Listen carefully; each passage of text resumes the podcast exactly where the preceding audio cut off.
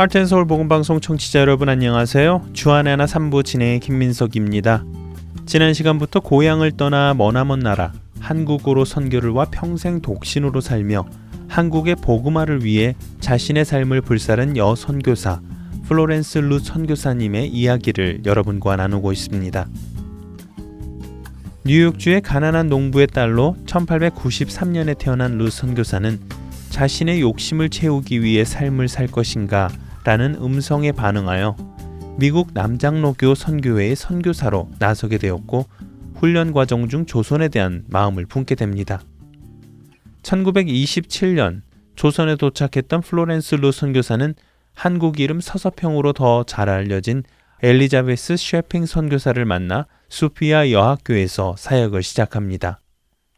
학생들에게 예수 그리스도를 전하고 특별히 애국심을 심어주었던 루 선교사는 일제의 신사참배 운동의 반대 운동을 앞장서서 하다 학교가 폐교되는 일까지 당하게 됩니다.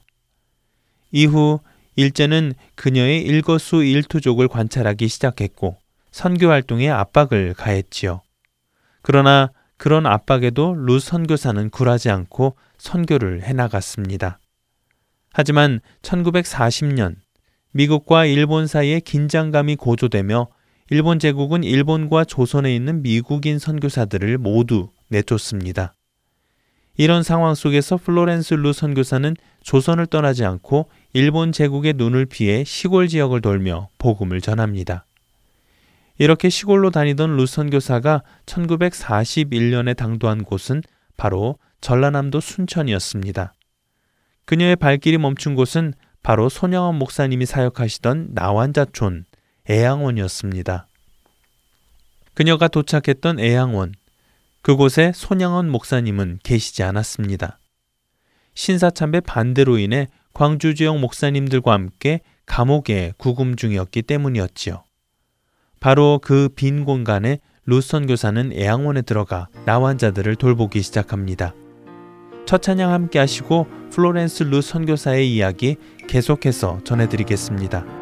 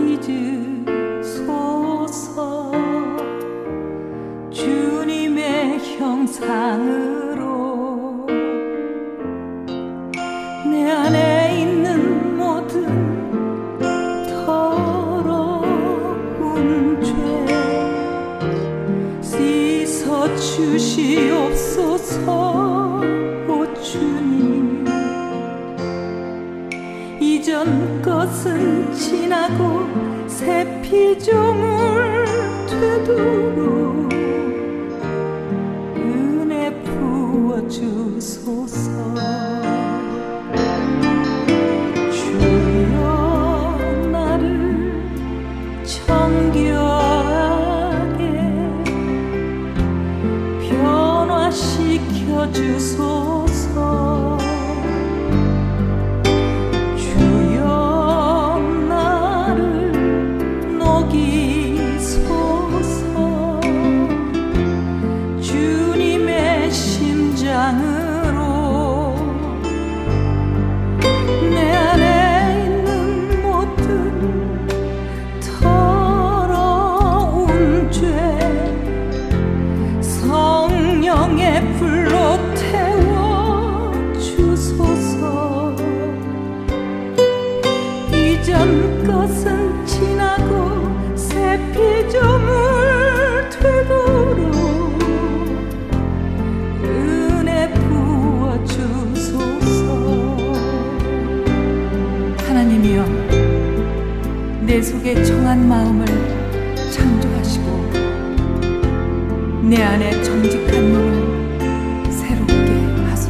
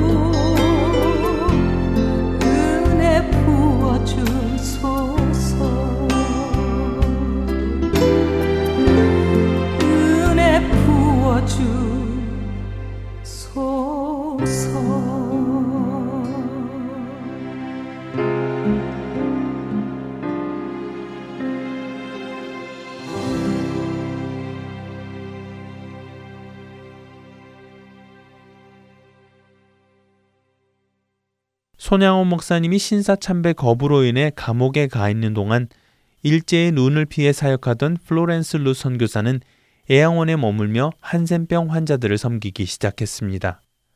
또한 환자들과 함께 예배도 인도하며 드리기 시작했지요. 하지만 그녀가 사람들의 눈에 띄게 되는 것은 오래 걸리지 않았습니다. 플로렌스 루 선교사는 일본 경찰에 곧 발각되었고 이로 인해 미국의 스파이로 몰려 6개월간의 구금 생활을 받고 6개월 후인 1942년에 강제 출국까지 당하게 됩니다. 그러나 강제 출국을 당했다고 해서 조선에 대한 그녀의 선교적 사명까지 사라진 것은 아니었습니다. 그녀는 조선에서 복음을 알지 못하고 죽어가는 수많은 사람들을 생각하며 안타까워하였고 열악한 환경에 있는 조선으로 돌아갈 길이 열리기를 간절히 기도하였습니다. 3년 후인 1945년에 일본은 패전을 선언하였습니다. 루 선교사는 일본이 항복하자마자 자신을 기다리는 조선의 농촌 아낙네들과 할머니들에게 복음을 전하겠다며 다시 조선으로 떠날 준비를 합니다. 이렇게 해서 조선을 떠난 지 5년 만인 1947년에 그녀는 다시 한국으로 돌아오게 되지요. 한국에 돌아온 플로렌스 룻은 손양원 목사님이 섬기던 애양원의 초청으로 부흥 사경회를 인도하며 사역을 시작합니다. 그러나 다시 시작된 사역의 기쁨도 잠시 얼마 후인 1950년에 일어난 6.25 전쟁으로 인해 조선에 있던 모든 선교사들은 한국을 떠나 일본이나 미국으로 건너가게 됩니다. 하지만 플로렌스 루 선교사는 이번에도 떠나지 않았습니다. 그녀는 전라남도 광주에 있으면서 자신의 선교부 트럭을 이용해 광주에 있는 모든 고아를 목포와 해남 같은 시골 변방으로 나눠 보내기 시작합니다. 또한 많은 사람들을 부산으로 피난시켜 주었습니다. 그녀의 이런 활동은 곧 공산군들에게 알려졌고 공산군에게 쫓기기 시작합니다. 그러나 그런 그녀를 돕는 사람들 또한 있었습니다. 이들은 그녀를 이불로 덮어 등에 지고는 전라도 화순에 위치한 화학산 동굴에 피신을 시킵니다. 그러나 공산군들은 계속해서 그녀를 추적하였고 결국 그녀는 화학산에서 찬송을 부르던 중 공산군에게 붙들립니다. 그녀를 붙든 공산군들은 그녀를 즉각 처형하려 했습니다. 바로 이때 그녀를 피신시켰던 사람들이 그녀의 앞을 가로막으며 그녀를 죽이지 말고 대신 자신들을 죽여달라고 애원합니다. 잔인한 공산군들은 그런 그들을 먼저 처형시킵니다. 그리고는 플로렌스 루 선교사도 죽이려 준비했지요. 바로 그때 놀라운 일이 벌어졌습니다. 한 공산군이 루 선교사를 향해 총을 쏘려는 순간 다른 한 공산군이 모든 공산군들을 총으로 쏴 죽인 것입니다. 이렇게 되어 루선 교사는 극적으로 목숨을 구하게 되었습니다.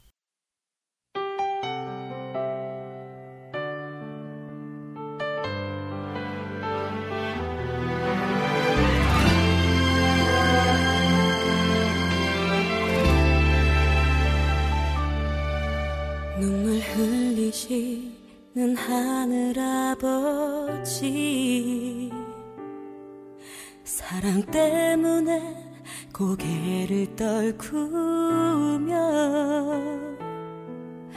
하나님의 아들 이 땅 위에 오신 분 십자가에 그 몸을 맡기셨네. 오직 사랑 그 사랑 때문에 하늘 보좌버리고 십자가 지셨네. 나를 위해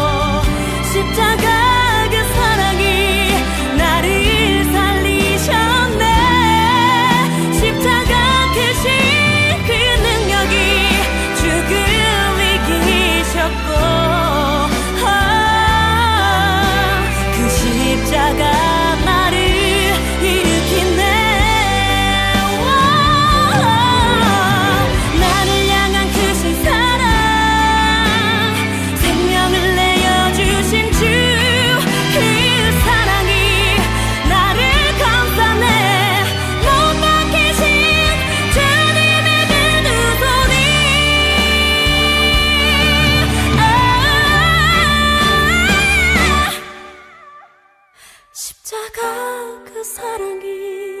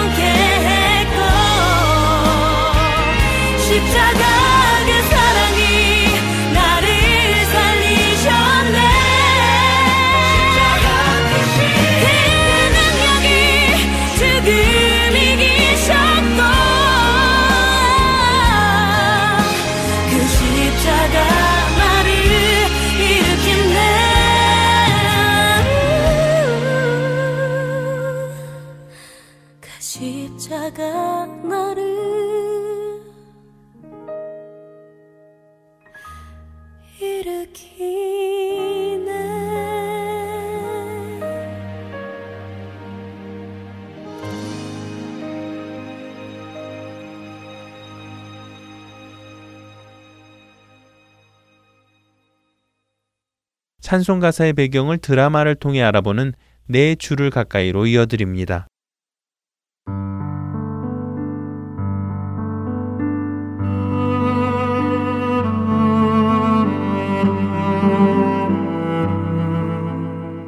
애청자 여러분 안녕하세요.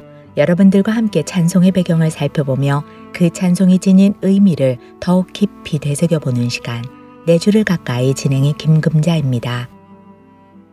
이 시대의 청소년들이 가장 많이 꿈꾸는 직업 중 하나는 연예인입니다. 스타가 되는 것이지요. 자신이 잘하는 노래, 춤, 연기 등을 하며 사람들의 사랑을 받고 환호를 받으며 많은 돈까지 벌 수 있으니 그런 소질이 있는 청소년들이 그 직업을 꿈꾸는 것은 어찌 보면 너무 당연한 일인 것 같기도 합니다. 자신이 좋아하는 일을 하며 돈을 벌고 또한 사람들의 사랑까지 받는 직업은 그리 흔하지 않기 때문에 아주 매력 있는 직업이지요. 그러나 바로 그런 직업이기 때문에 스타의 자리에서 예수님을 바라보기란 쉽지 않습니다. 물론 연예인들 중에 신실한 신앙인들이 있기는 하지만 전체 연예인들의 숫자에 비하면 상당히 적은 것이 현실입니다. 참된 스타는 오직 예수님 한 분이시라는 사실을 깨닫고 있지 못하면 자신이 그 자리에 앉으려 하는 본성이 우리 안에 있기 때문이지요.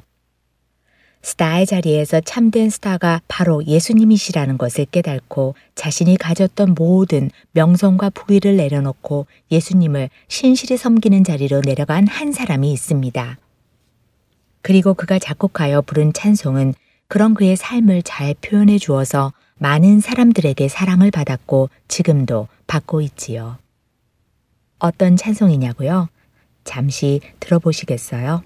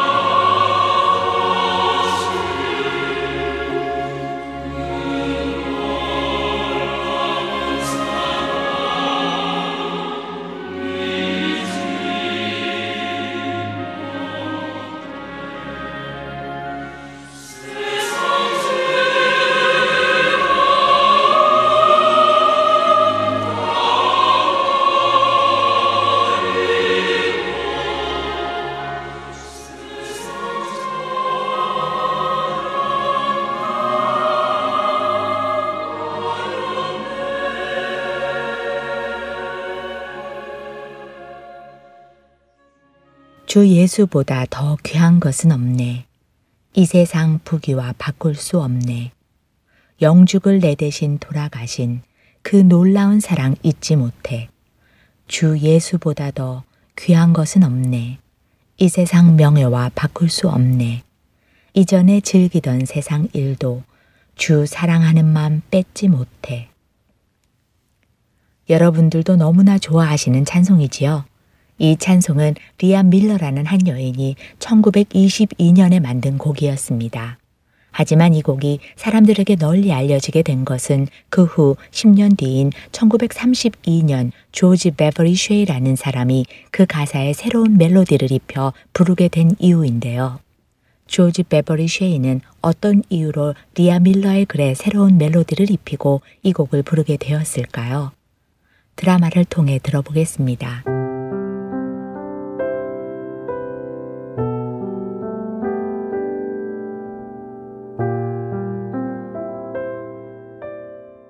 1909년 캐나다 온타리오주 윈체스터의 한 목회자의 자녀로 태어난 조지 베버리 쉐이. 그는 어려서부터 아버지가 목회하던 교회에서 찬송을 불렀습니다. 성도들은 그의 아름다운 목소리에 늘 많은 은혜를 받았고, 그런 이유로 조지는 어려서부터 사람들에게 많은 칭찬을 받으며 자랐습니다. 그래서인지 조지는 음악을 공부하기 위해 미국으로 건너와 뉴욕의 호튼 대학에 입학을 합니다. 하지만 갑작스레 닥친 미국의 경제 한파로 공부를 포기할 수밖에 없게 됩니다. 학교를 그만둔 조지는 뉴욕의 한 보험회사에서 일을 시작합니다.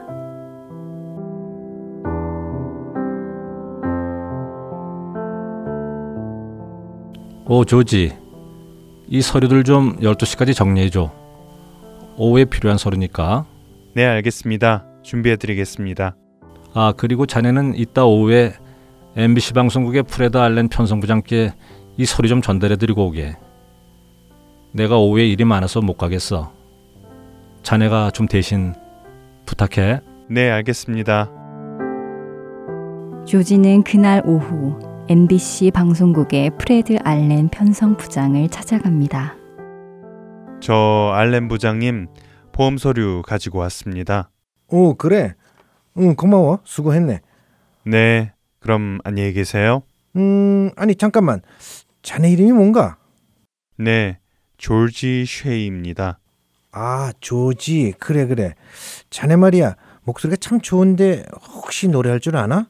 노래요? 아, 네. 사실 음악을 전공 중이었는데 재정적인 문제로 현재는 휴학 중입니다. 어, 그래. 역시 내기는 속일 수 없지. 자네 말이야. 오늘 방송에서 노래 한번 해보겠나? 방송에서 노래를요?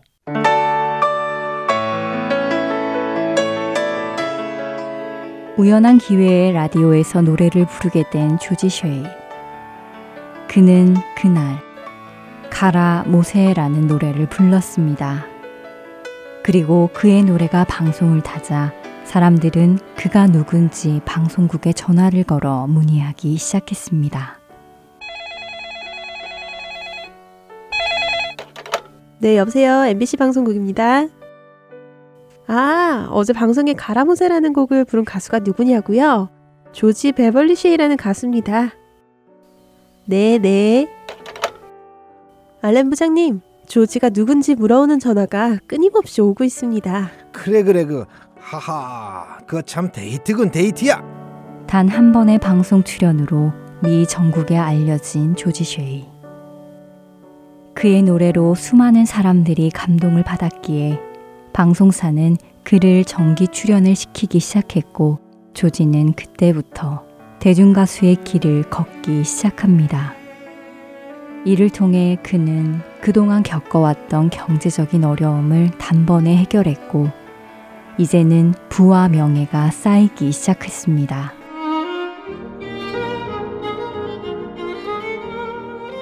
요 인기스타 조지 여기야 여기. 하하. 안녕하세요. 알렌 부장님.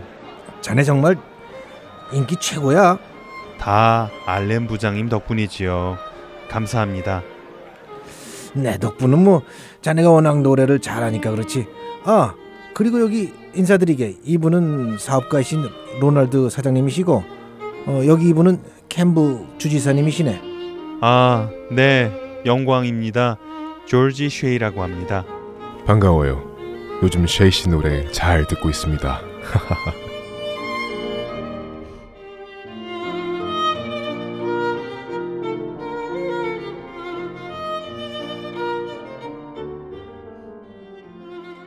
목회자의 아들로 태어나 어릴 적부터 신실하게 신앙생활을 하며 자라난 조지 베버리 쉐이. 어느 날 우연히 라디오 방송에서 노래를 하게 된 후 그는 인기가도를 달리게 됩니다. 어려웠던 경제 생활도 다 해결이 되었고 미 전국의 이름을 날리며 수많은 사람들과 인맥을 쌓아갑니다. 하지만 그의 높아가는 인기와는 달리 그의 신앙은 낮아져만 갔습니다. 바쁜 스케줄로 인해 주일 예배를 참석하는 것은 불가능해졌고 평소에 읽던 성경도 멀리하게 되었으며 기도도 하지 않게 되었습니다. 그런 그가 어떻게 다시 주님께 돌아오게 되었을까요? 네 주를 가까이 다음 주 이 시간에 주 예수보다 더 귀한 것은 없다고 고백하는 조지 베버리 쉐이의 이야기를 계속해서 전해드리겠습니다. 다음 주에 뵙겠습니다. 안녕히 계세요.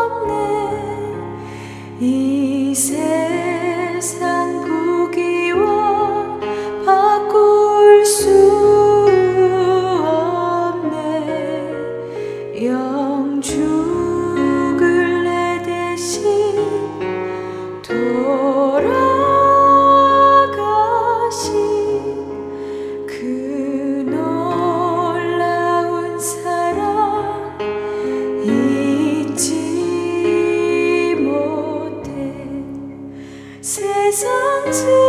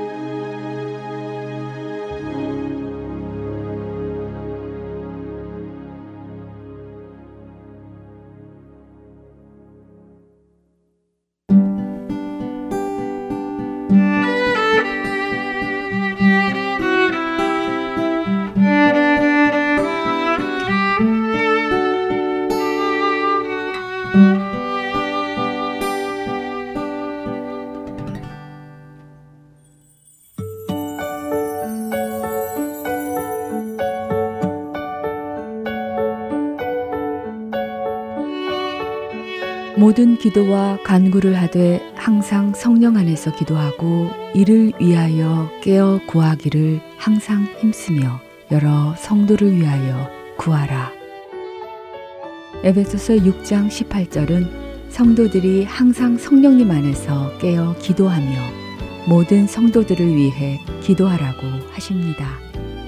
할텐 서울 복음 선교회에서는 매주 목요일 저녁 7시부터 9시까지 찬양과 중보 기도의 시간을 갖습니다. 그리스도 안의 성도들은 물론 지역과 사회, 나라와 민족, 더 나아가 열방을 품고 기도하는 이 시간에 여러분을 초대합니다. 매주 목요일 저녁 7시 함께 기도하실 여러분들의 참여를 기다립니다. 자세한 문의는 전화번호 602-866-8999로 해주시기 바랍니다.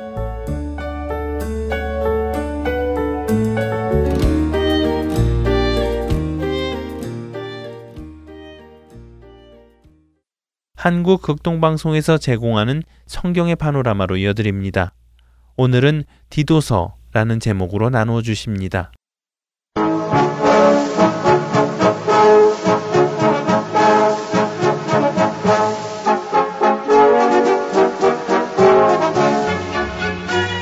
성경의 파노라마. 성경의 전체적인 큰 흐름 살펴보는 시간입니다. 노우호 목사님이십니다. 목사님 안녕하세요. 반갑습니다. 김성윤입니다.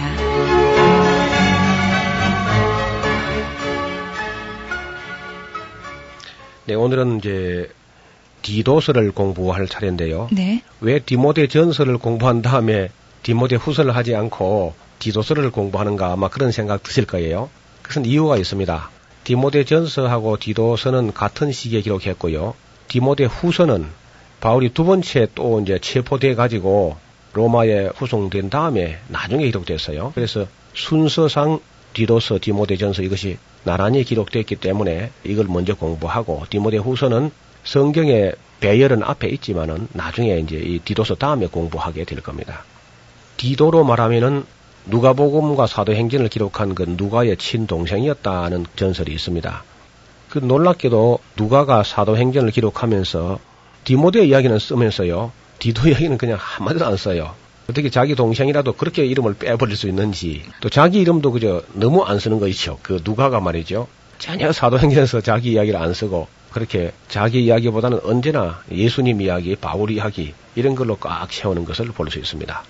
그래서 정말 누가와 디도 같은 분들은 자기를 숨기는 사람들인데 숨겨도 영원히 빛이 나는 사람들이죠. 루카스라는 사람은 빛나다 하는 그런 이름의 뜻이고 디도는 그의 동생으로서 아주 활달한 성격을 가지고 있고 꽤 어려운 지역에 보내고 어려운 일을 맡겨도 아주 일 처리를 능숙한 사람인 것 같아요. 예, 시원시원하게 네. 잘 처리해가지고 아주 바울이 어려울 때마다 디모델을 보내면 일이 좀 해결이 안 되는데 디도를 보내면 어떻든 그저 일이 해결되는 그런 경험을 했습니다. 주님도 그 사람의 성격에 따라 사역을 맞아요. 일을 시키시는가 봐요. 예, 우리 어떤 분이 예수도 성질대로 믿는다 그런 말을 합니다. 예. 그 성품이라는 것은 다 필요합니다. 섬세하게 디모데처럼 살피면서 눈물과 애정을 가지고 그렇게 다스린 사람도 필요하고 때때는 과감하게 자를 것은 자르고 처리할 것은 처리하는 그런 디도 같은 분도 당연히 필요하죠. 그래서 이런 사람 그레데에 보낸 것은 그레데라는 그 풍토 자체가 섬이면서 뱃사람들이 많이 오고 가고 거칠고 하니까 바울이 아마 적격자다 해서 보낸 것 같습니다.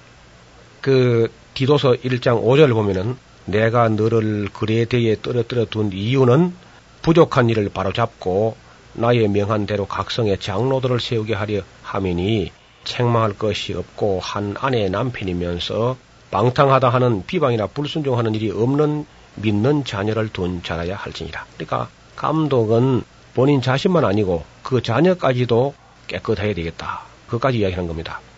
감독은 하나님의 청지기로서 책망할 것이 없고 그리고 제 고집대로 하지 아니하며 이거 참 아주 중요한 얘기죠. 예. 이 교회의 중직을 맡은 분들이 그만 고집을 가지고 애를 먹이 시작하면 교회가 참 어려움을 당합니다.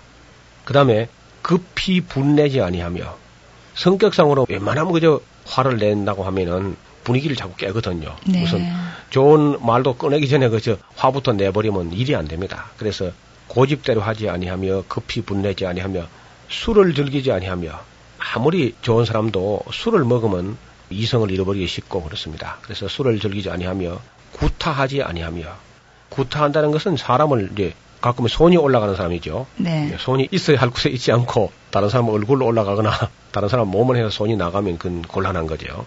그건 바로 말로 못한다는 얘기입니까? 인격적으로 대화로 풀지 못하고 주먹으로 해결하려고 하는 그런 사람 같으면은 교회 중직은 안 된다는 겁니다. 그 다음에 이제 더러운 일을 탐하지 아니하며 이 교회에서 직분자 중에서 이 문제는요 네 번째 다섯 번째로 나와요.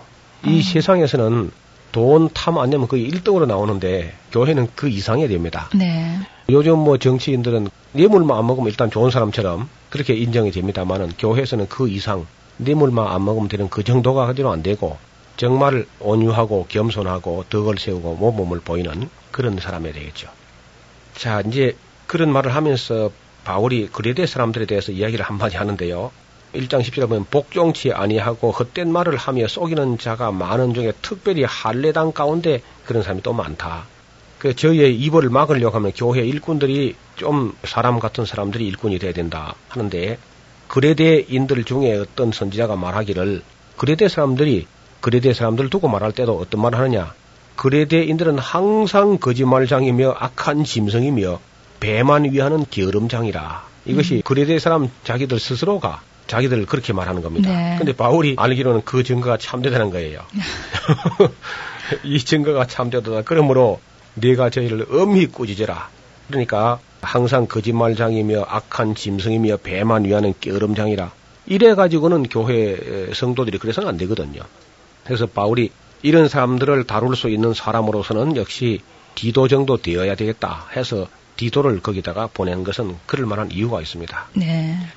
그리고 이제 유대인들의 허탄한 이야기와 진리를 배반하는 사람들의 어떤 명령을 쫓지 않게 해야 되고 성도들이 가끔 뭐 이상 야릇한 말에 끌리기 시작하면은 어떤 호기심에 끌려서 잘못된 교훈을 받아들이게 되면 역시 또 교회가 어려워집니다. 네.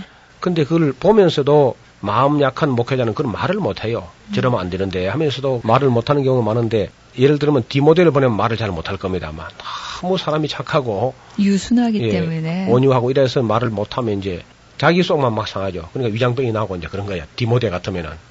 근데 디도는 뭐 그런 거 보면 당장 그저 일을 처리하는 그런 인물이죠. 그래서 아마 아주 적격자로 보낸 것 같습니다. 그래서 바울이 디도를 거기 보내놓고 거기 함께 따라 붙여 놓은 사람이 아볼로를 같이 수행원으로 디도와 함께 일하는 사람으로 보내는 것 같습니다. 네. 그래서 바울은 이제 거기서 특별히 이제 이단들이라는 이런 거 오거든 참 조심하라고 이야기를 합니다. 뭐 장로를 세우고 집사를 세우고 하는 것은 디모데 전서에 쓴 내용하고 거의 뭐 대동소이하고요. 그 마지막으로 이제 바울이 그 뒤쪽에 3장에 가서 보면은 금하는 얘기를 합니다. 뭐 뭐는 하지 말아라 하는 얘기를 하는데 특별히 그 변론과 족보 이야기와 분쟁과 율법에 대한 다툼을 피하라. 이건 정말 백해무익한 것이고 헛된 것이다.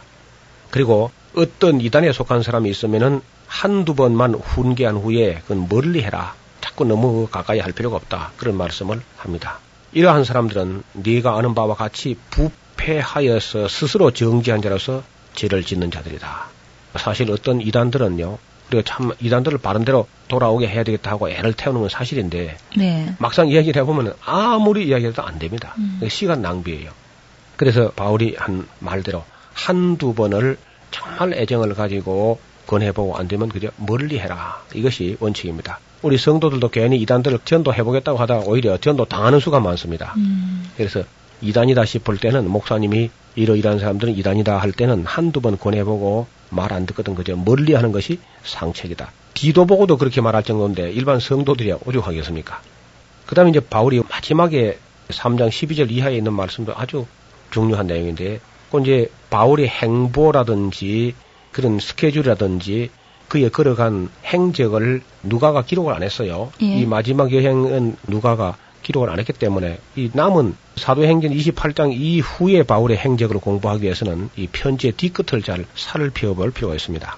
그래서 바울이 디도서 끝에 보면 내가 아데마나 두기고를 내게 보내리니 그때 너는 급히 니고볼리로 오라 하고 말하고 있습니다. 내가 거기서 과동하기로 작정하였노라. 그러니까 드로아를 지날 때는 날이 좀 더워지는 초여름 정도 있었는데 네. 마게도냐 건너가서 이 디도서를 쓸 때는 벌써 과동을 어디 살 것인가, 겨울 나기를 어디 살 것인가 하는 것을 계획을 세워서 음. 디도서를 쓴 겁니다. 거기 이제 나오는 아데마 하는 사람은 전설에 의하면은 예수님의 70인 제자 중에 한 사람이었다 그래요. 아데마. 그리고 두기고는 우리가 잘 아는 사람이죠. 바울의 연락책으로서 이리저리 그저 뛰어다닌 사람인데 에베소 골로새서 빌레몬서를 역시 전달했던 사람이고 언제든지 그저 연락을 책임지는 사람입니다. 그 사람 이름은 발이 빠른 사람이라 그런 뜻인데 정말 발이 빨라요. 뭐 구름 타고 가는지 바람 타고 가는지 잘 다니는 사람입니다. 예.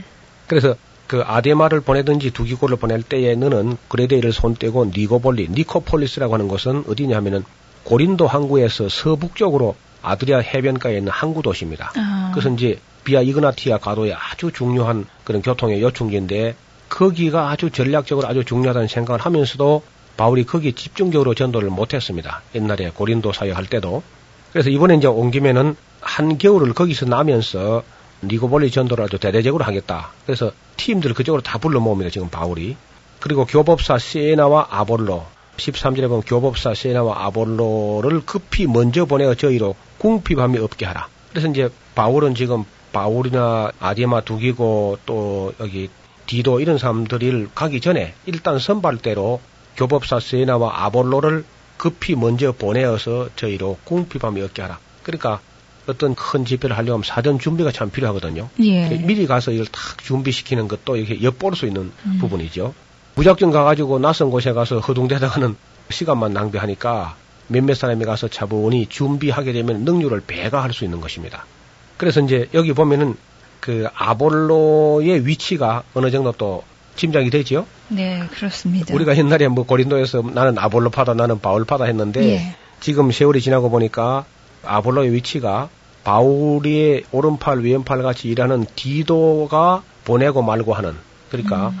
뭐이 계급이 아니고 어떤 삼진에 해당하는 그러니까 바울이 언제나 가장 뭐 총사령관 같으면은 그 밑에 디모데 디도가 일하고 있고 그 디모데와 디도의 지시를 받아서 움직이는 사람이 아볼로라든지 교법사 세나 정도 이렇게 되어 있다는 겁니다. 네. 그래서 이런 그 편지의 뒤끝에 있는 이런 부분까지 상세히 살핌으로써 그 사도들의 행적을 살펴볼 수가 있는 것입니다. 아마 이분들은 그쪽으로 곧 갔을 겁니다. 그리고 이제 이 니코볼리 전도를 하다가 바울이 두 번째로 체포되고 체포된 다음에 그는 로마로 이송되어서 다시 감옥에 들어가게 됩니다. 이것이 이제 바울의 두 번째 투옥이 되는 것이고 두 번째 투옥되어서 쓴 편지가 이 다음에 우리가 공부할 디모데 후서가 되겠습니다.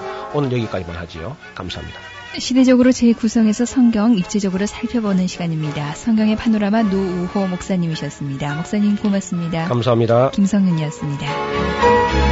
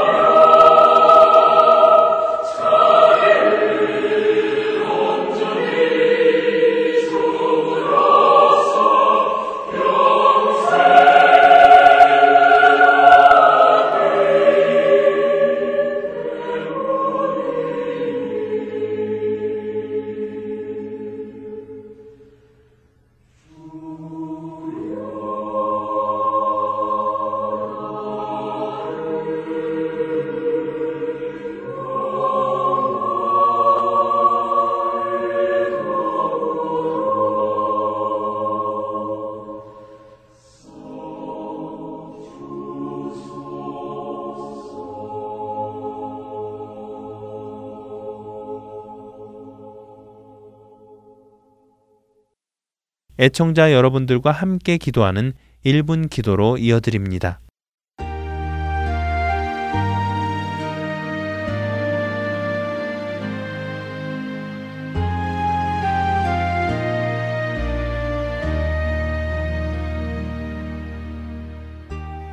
할텐 서울 복음방송 1분 기도 시간입니다. 오늘은 청소년들을 위해 기도하는 시간을 가지려 합니다. 각 주마다 조금씩 차이는 있지만 이제 곧 청소년들은 학년을 마치고 방학을 맞이하게 됩니다. 새 학년을 준비하는 귀한 시간이 됩니다.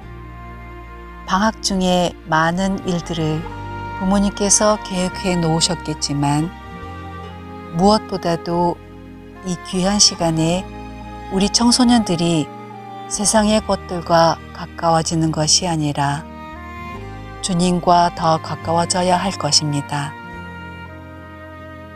세상은 우리 청소년들을 향해 마약과 술, 각종 음란한 문화로 공격을 해옵니다. 그러나 청년이 무엇으로 그의 행실을 깨끗하게 할 수 있겠습니까? 오직 주의 말씀만 지킬 따름이라고 시편 119편 9절은 말씀하십니다. 그렇기에 우리 청소년들이 하나님의 말씀을 더욱더 가까이 하게 되고 그 말씀을 따라 사는 훈련이 필요합니다. 이번 방학이 그런 방학이 될 수 있도록 하나님께서 우리 청소년들에게 특별한 보호하심과 축복을 주시기를 함께 기도드리겠습니다.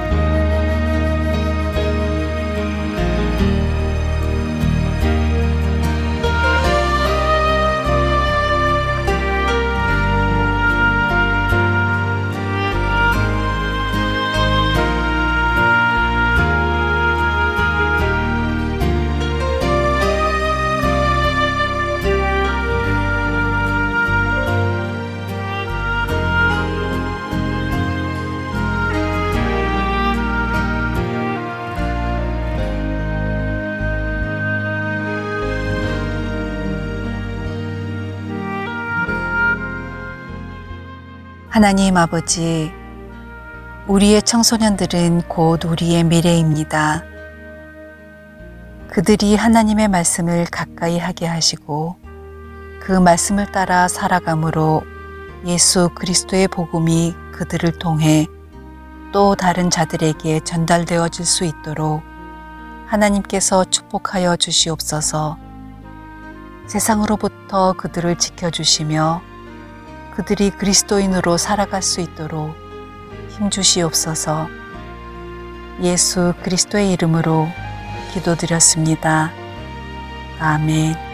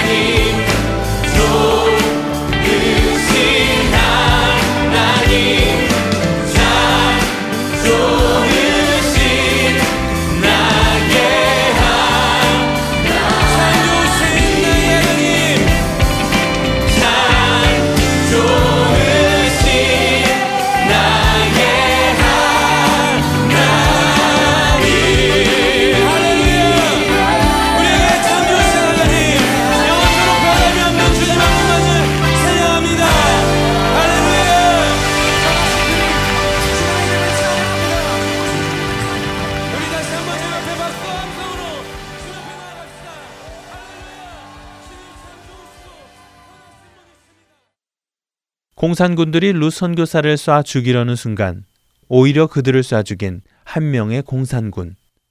그는 플로렌스 루 선교사를 통해 예수님을 영접합니다. 사람들의 순교로 목숨을 건졌던 루 선교사. 그녀는 그 후 자신을 살린 순교자들에게 감사하며 거제도와 광주에 수감되어 있던 2천여 명의 북한군 포로들을 찾아다니며 복음을 전하기 시작합니다.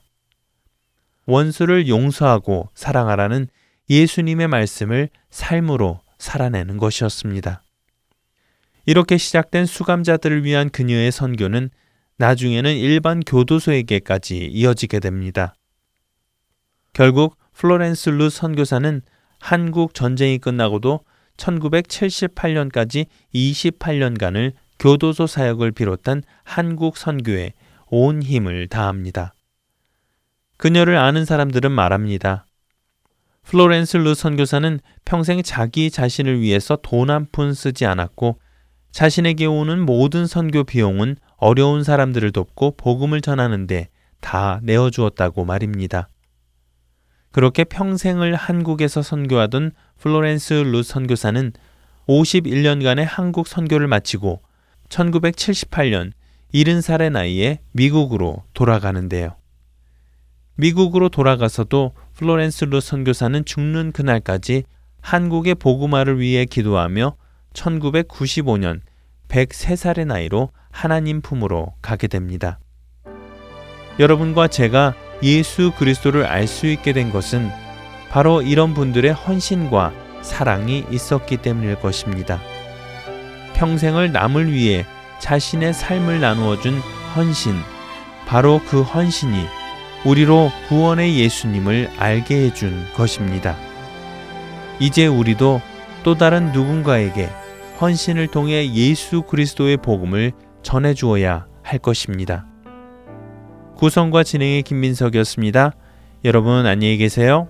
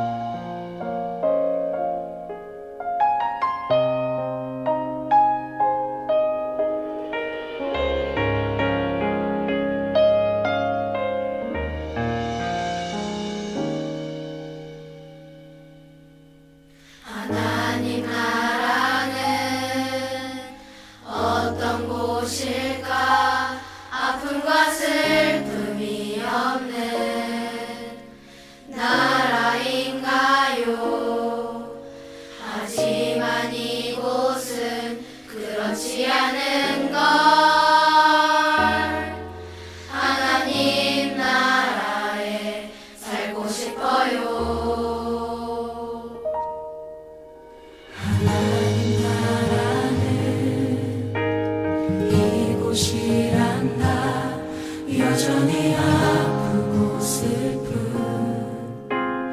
일이 있지만 행복과 기쁨이 여전히 있는